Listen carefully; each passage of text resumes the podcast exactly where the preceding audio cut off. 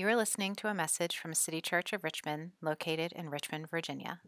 We are a broken people, loved by God, continually restored by Christ, and sent out to worship God, serve our city, and work for its renewal. To learn more about City Church and to find out how to get connected to our community, visit our website at citychurchrva.com. That's C I T Y C H U R C H R V A.com. And thanks for listening. It's, uh, it's really great to see all of you here this afternoon. Thank you for joining us for worship. And I'm, I'm glad that uh, Lawson mentioned, uh, re- referenced that this is Martin Luther King Jr. weekend. And in light of that, yesterday, about uh, 80 or 100 of us from City Church gathered here down in the fellowship hall, and we had a day of service. And one of the things that we did during that uh, day of service, is really a morning of service, was we prepared some kits to hand out to the unhoused uh, people in our city. And we have some boxes in the narthex with those packets. It has some um, some food and some health care, some hygiene items. And it would be a great thing to keep stashed in your car or at your home in case um, you, you run into or you meet some people who are in need. So, on your way out, and I'll try to remind you of this at the end of the service, but on your way out, would you grab a, a couple of those and take them with you? Uh, my name is Eric Bonkowski. I'm one of the pastors here at City Church, and I'll be sharing with us this afternoon. And today, we are going to start a new sermon series here at City Church. And I say that, and some of you are, some of you care about that. And then others of you are like, the sermons are in series at City Church? I had no idea. They are. Um, and today, we're going to start a new series. For the last seven years at City Church, every January, we've been preaching our way through the book of Genesis. Last year, we finished Genesis, the first book of the Bible. So today, January 2023, we're going to start Exodus. Yeah, the second book of the Bible. We're going to work our way through Exodus. We're not going to go through the whole thing here in 2023, but we'll go through the first few chapters. Now, why Exodus? Why should we preach through Exodus other than it made the decision easy for me because it's the book that comes after Genesis? Well, uh, there's a lot of great stuff that happens in Exodus. Exodus is where we learn about the Passover, which uh, is kind of a, a Jewish uh, ritual that has a lot of meaning for Christians as well. And the Exodus is also the book where we first get the Ten Commandments. Those are well known within Christianity. So that's coming. But fundamentally, why we preach through Exodus and what Exodus is about as a book is rescue. That's the point of Exodus it's rescue. And I was thinking about that this week, and I think that we all love a rescue story. There's something deep within us, in our hearts and our bones, that, that resonates with the idea of rescue. And, and so I want you to think for a minute about great rescue stories. Maybe it's a, a, rescue in your own life, a personal rescue story, or maybe it's something that comes to mind from history or from uh, culture, a movie or a book that is a, a, a, great rescue story. I actually want you, as this series to, goes on, I want you to tell me the rescue stories that are most resonant with you. I asked this question uh, at our dinner table last night. I, I asked, what, what comes to mind when you think of a great rescue story? And um, my wife actually mentioned one that I had forgotten about, and it's the story of uh, baby Jessica. Now, some of you are probably too young to even know what that is, but in 1987, in Midland, Texas, an 18 month old girl fell down a well.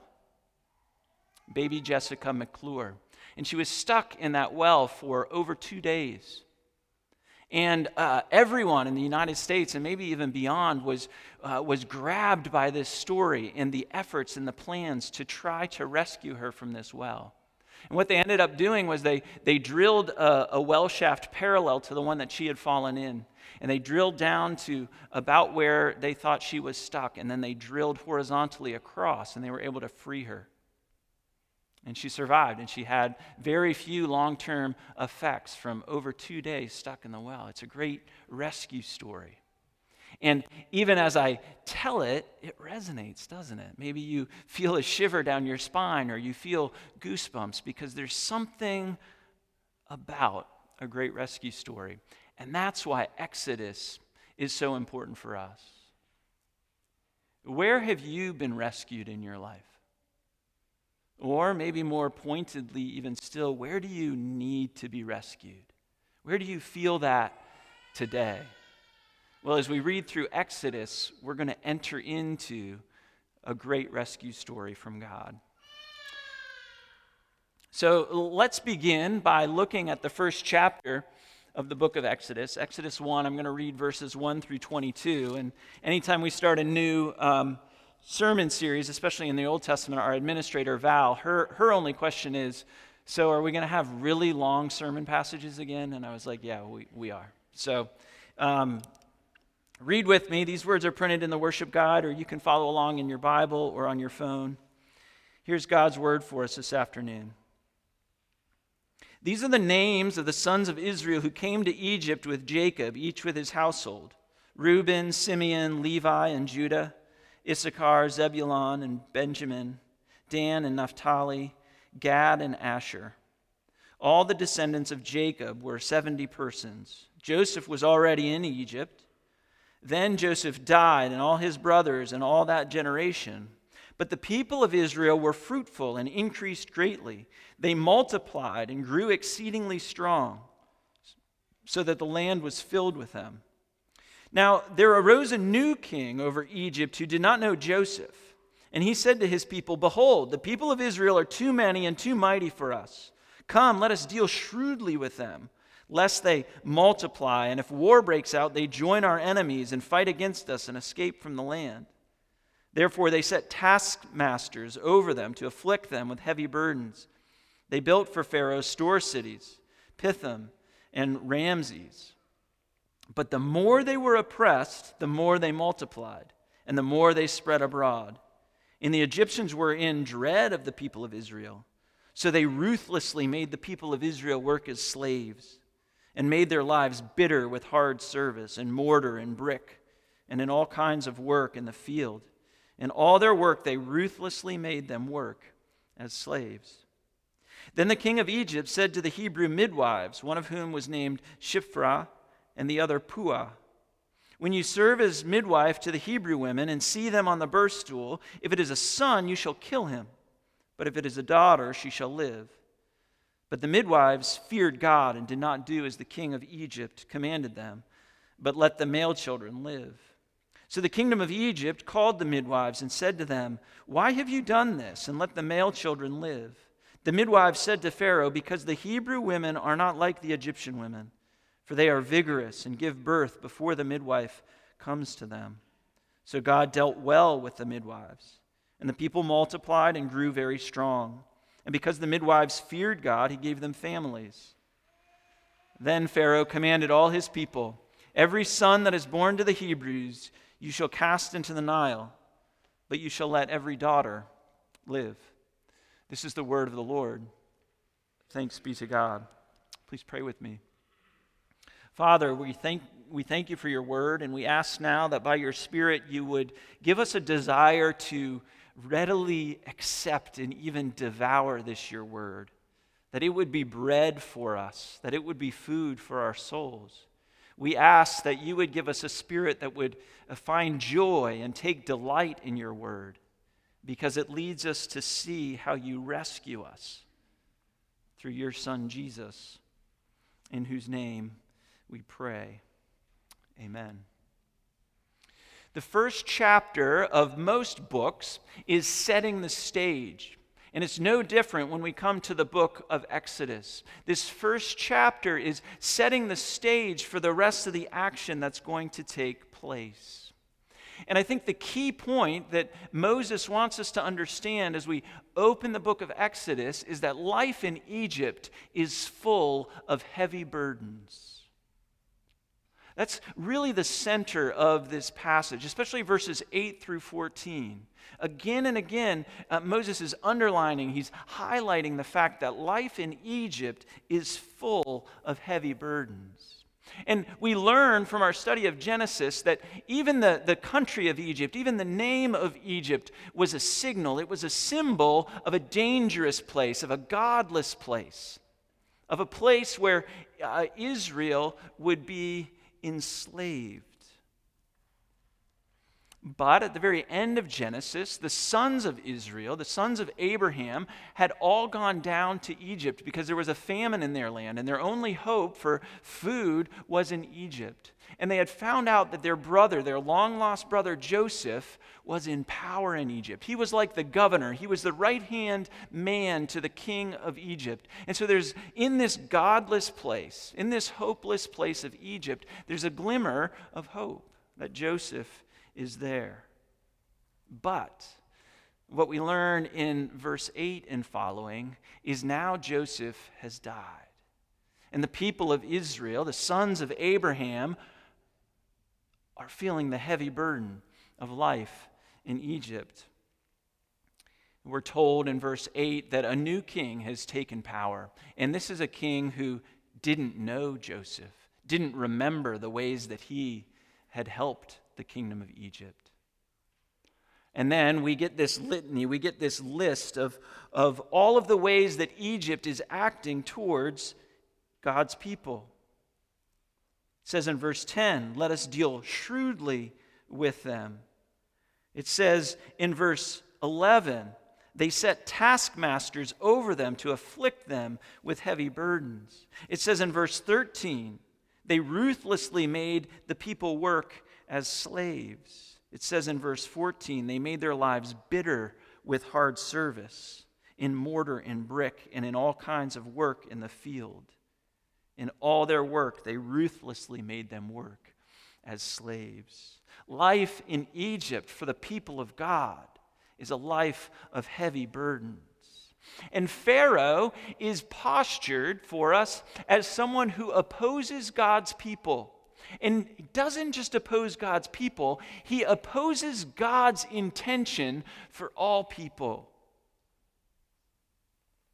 He opposes the very mandate of creation. If we remember all the way back to Genesis 1 and 2, God creates humanity and He wants them uh, to care for the earth. He wants them to flourish and grow and multiply, to be full of life. And Pharaoh is a symbol, he, he represents all that is against the flourishing of God's people.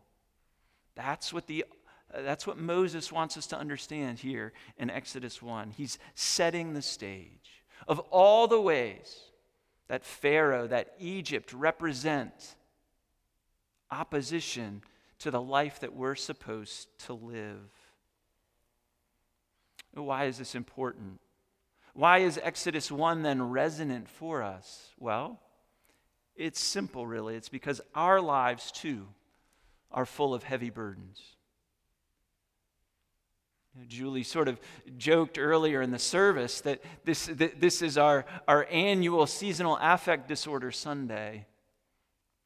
But really, what it is, it's a Sunday where we gather to recognize that human life is marked by heavy burdens that there are people, that there is sin, that there are systems and structures that oppose us and grind us down, that might make life bitter. There is sin that enslaves us in the same way that Israel was enslaved to Egypt. We are not enslaved literally, but we are enslaved to forces that bind us and keep us from being what God has designed us to be. You know, in the history of the church, in the history of the world, really, this story of Exodus, it has been understandably cherished by oppressed people. It's a story that was cherished by Israel. Why it's in the Bible. It's a story that also, closer to home, has been cherished by African Americans, especially the descendants of slaves in our country. Because they were enslaved literally, because they knew bondage, because they knew the heavy burden of life. And I do not in any way want to uh, minimize what Israel suffered or what uh, our African American brothers and sisters suffered. But we also can enter into this story. It's the power of literature that speaks to all people across time. It's what makes the rescue story of uh, the rescue story of Exodus resonant for all of us. You all uh, who've been at City Church for a while know that I'm not uh, super big on podcasts, but I like it when you tell me recommendations of things to listen to anyway. But one podcast that I do listen to regularly is called Poetry Unbound. And the premise is simple. Uh, Patrick Ó Tuama, he's the host. He reads a poem and then he discusses it for about 15 minutes and then he reads the poem again. And this fall, I was listening to this podcast and uh, I, I came across, I was introduced to a new word that I'd never heard before. It's a German word. And you know how they're German words for like everything? Um, and they, they, they capture uh, life in this world so well. And so the German word that I learned, and I might mispronounce it, it's Weltschmerz. Weltschmerz Weltschmerz. And what it means literally is world sorrow or world pain. I think it's such a great word because it's something that we can all identify with. And it's, it's less a word that is uh, talking about things that we've suffered, although that can be included in it, but it's the pain and sorrow that we begin to feel and know as other people go through it. And so uh, uh, sometimes people will say, I have a, today I'm struggling because I have a little bit of the Weltschmerz on me. I'm carrying around world weariness, world sorrow. I think that's what we're meant to feel when we read Exodus 1.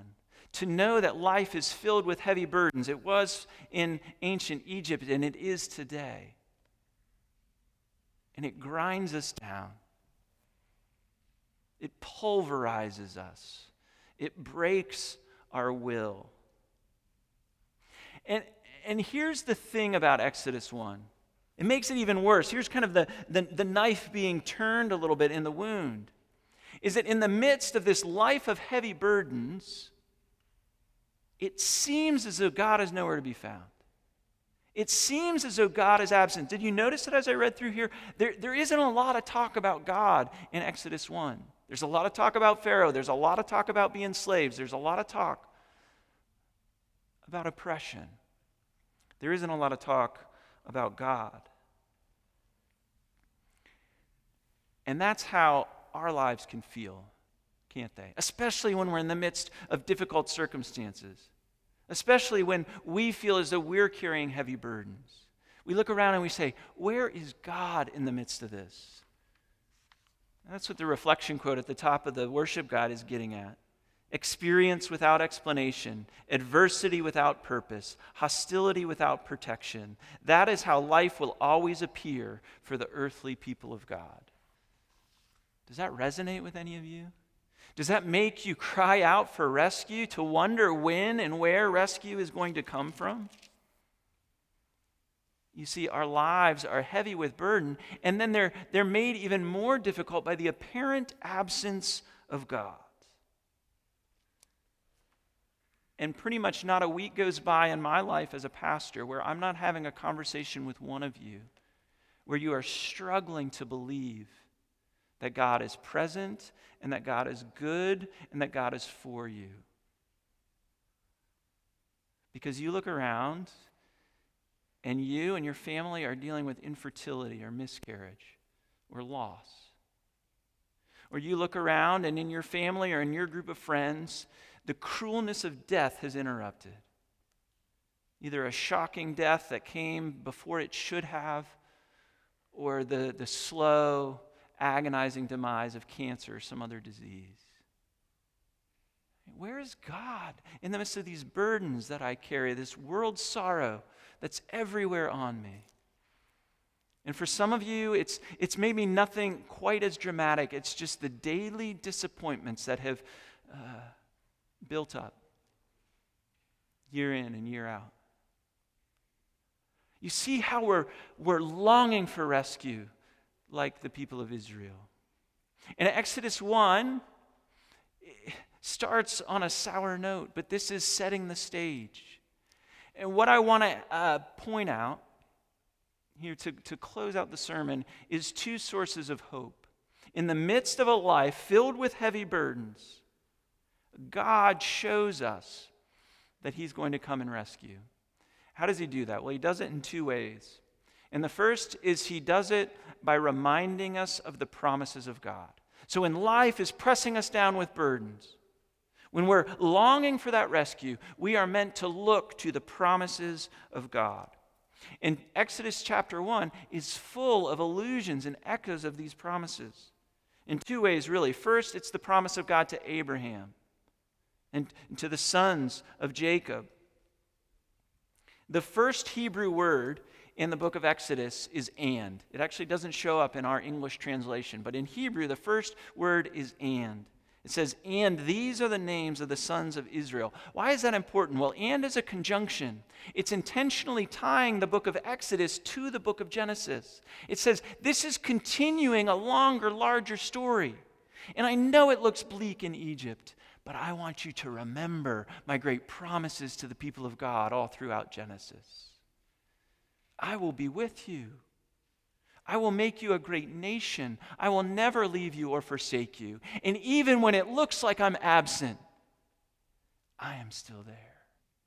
The promises of God are what help us endure through life's afflictions. And so the book starts with this word and, and then it says, And these are the names of the sons of Israel who came to Egypt with Jacob. And it goes on and it lists out all these sons. And this is word for word a, a repetition of Genesis chapter 46.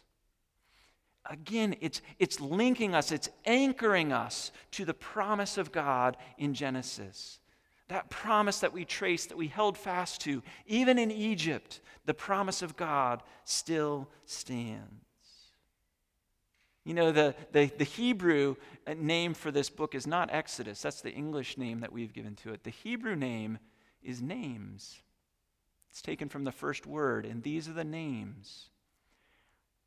I think what that means for us is that God knows the names of his people. Yeah, Reuben and Gad and Asher and Naphtali. And God knows your name too.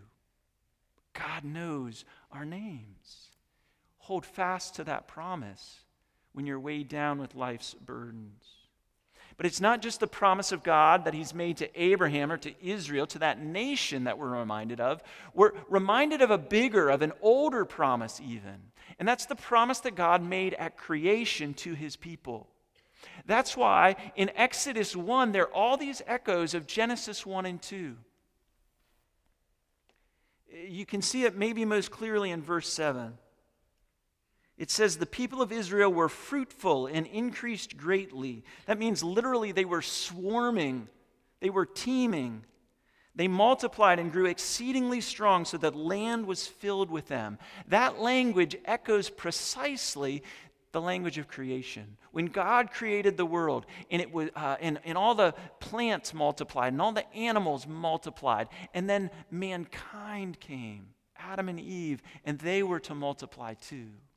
You see, even in Egypt, in this land of heavy burdens, there's an echo, there's a callback to the fundamental, never changing promise of God you will flourish. I promise. I've said it, and so it must be true. And there's a callback to that again later in verse 12. It says, The more they were oppressed, the more they multiplied and spread abroad. It's not rooted in the strength of Israel, it's rooted in the promise of God to be with his people. So, the promise of God is the first thing that gives us hope that God is coming to rescue, even when life is filled with heavy burdens. Here's the second thing. Here's a second source of hope, the, the second pointer to this rescue. It's the Hebrew midwives. These remarkable characters. It says in verse 17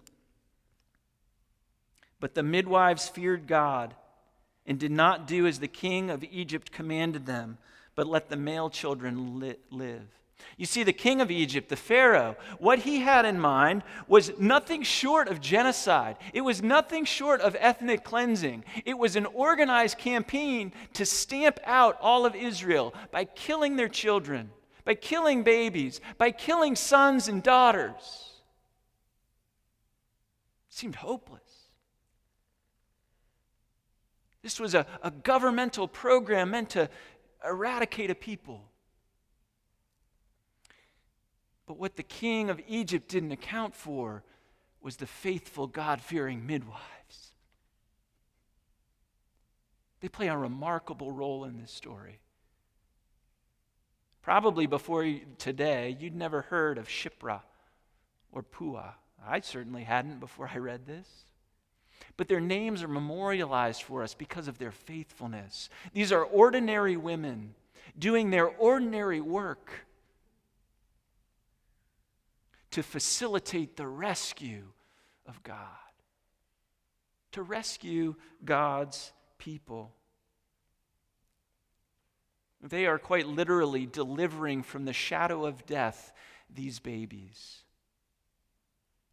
They are a, a, picture, they are a portrait of resistance to the empire, resistance to all the forces that work against true humanity that, that try to oppress and push down and burden us with things that would keep us from being what God designed us to be.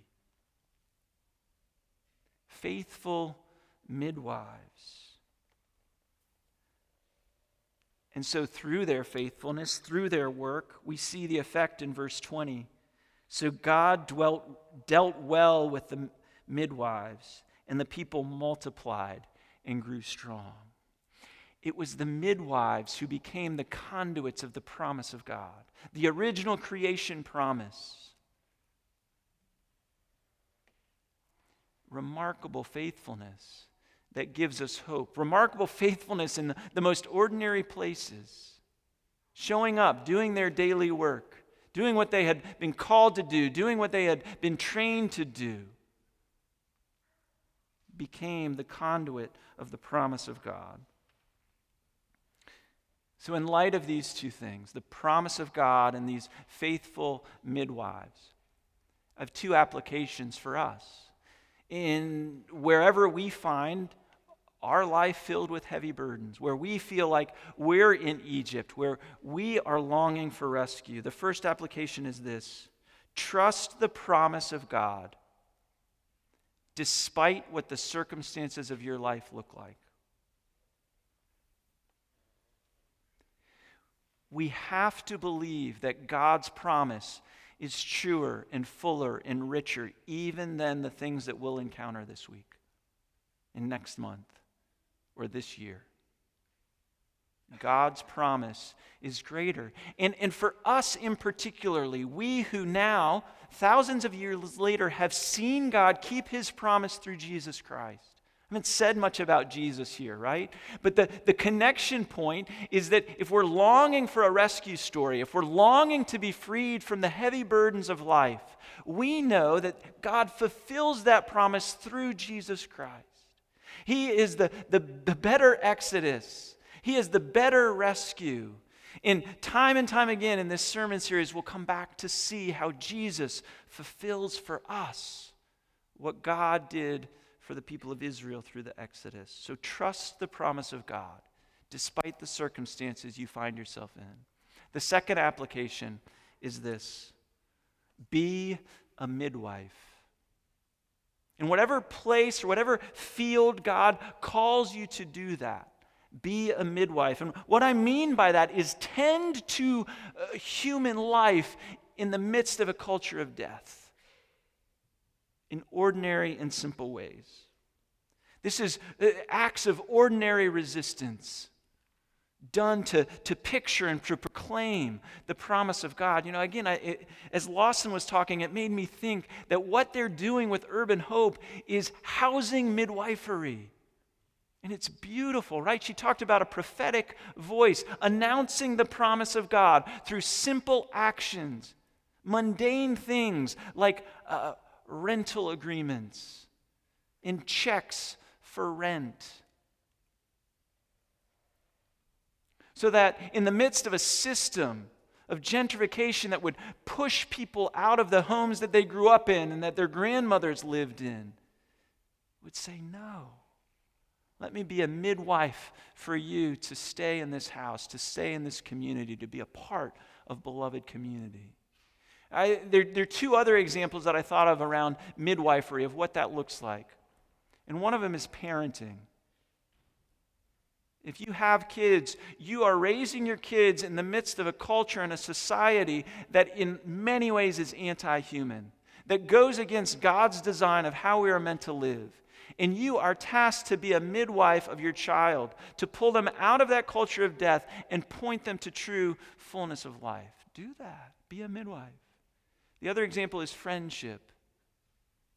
Whether or not you have kids, be a friend. Because again, structurally, there is so much in our lives, there's so much in our social media, there is so much in our workplaces that works against uh, flourishing life of interdependence, of love and sacrifice for one another. And the way that we counteract that is by being uh, friends, midwives to one another, to cultivate, to call forth life from death. Acts of ordinary resistance, trusting in the promise of God. Those two things will picture hope for you and for the people around you. And it will help all of us to endure life in Egypt, life under the heavy burdens. You know, Exodus 1 ends with this. It ends with the command of Pharaoh saying, Every son that is born to the Hebrews you shall cast into the Nile. And what we're going to see next week, literally, is a son of the Hebrew who's cast into the Nile. His name is Moses. And he will become the rescuer for the people of Israel. And Moses will prefigure, he will foreshadow another rescuer who would come later, Jesus. So even here, from the very mouth of Pharaoh, comes the fulfillment of the promise, comes the rescue of God even if it looks like he's not there. God's promise is true, and he will be faithful. Let's pray. Father, we thank you for the rescue story of Exodus. And we pray that you would bless our time reading through it together this winter at City Church. Help us to identify with the people of Israel, to groan under the heavy burdens that we carry, but then to look in faith to your promise and to act in faithfulness as your midwives, calling forth life even from places that seem only like death. We pray that you would do this for our good and for the glory of your name. And we ask it through Jesus. Amen.